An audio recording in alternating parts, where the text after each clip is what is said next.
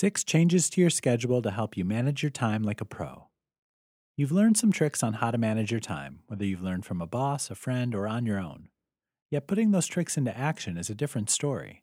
You have to learn how to make a schedule for yourself, which sounds about as daunting as being your own boss. Take out your self starter hat and get ready to learn how to manage your time all on your own with these six hacks. 1. Leave wiggle room between your time blocks. Friends, meet buffer time. No one should have a fully stacked calendar with no time in between for a break. Block out buffer time on your calendar in between meetings and tasks. Your future self will thank you when your days are more productive and the hours are less exhausting.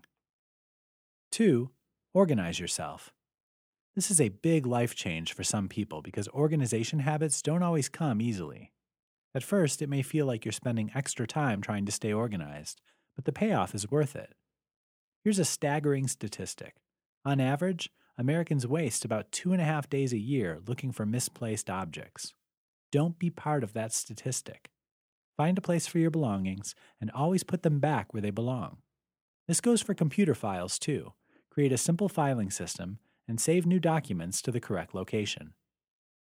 3. Make use of the 80 20 rule. Have you ever heard of the Pareto principle, otherwise known as the 80 20 rule? This principle says you can get 80% of the work done in 20% of the time. Similarly, 80% of the results come from 20% of the actions. It can be applied to many things in life, so it's a great concept to apply to your usage of time. Get in the habit of noticing what tasks get the most results.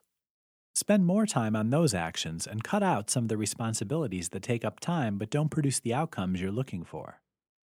4. Stop waiting. Every once in a while, you'll inevitably have to wait for something at the grocery store, in the doctor's office, in traffic. Instead of actually waiting or deferring to your phone for entertainment, do something productive with your time. Listen to a podcast you've been dying to try out, read a book on an interesting topic, or write in your journal.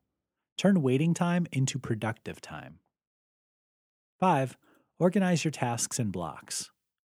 Batch all your similar tasks together. For example, don't check your email every time someone pings you. If it's urgent, go right ahead.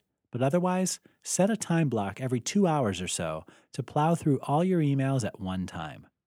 This keeps you focused, which is a more efficient way to do work. 6. Try to do less. This may sound like a slacker approach, but it's not. Believe it or not, we take on way more than we need to, meaning we take on more than is beneficial to our work. If you find yourself planning parties, chatting with your coworkers, and dabbling in another department's workload, you may have spread yourself too thin. By doing that, you're not helping yourself or your peers. In the end, you could wind up letting people down because you overpromise and underdeliver.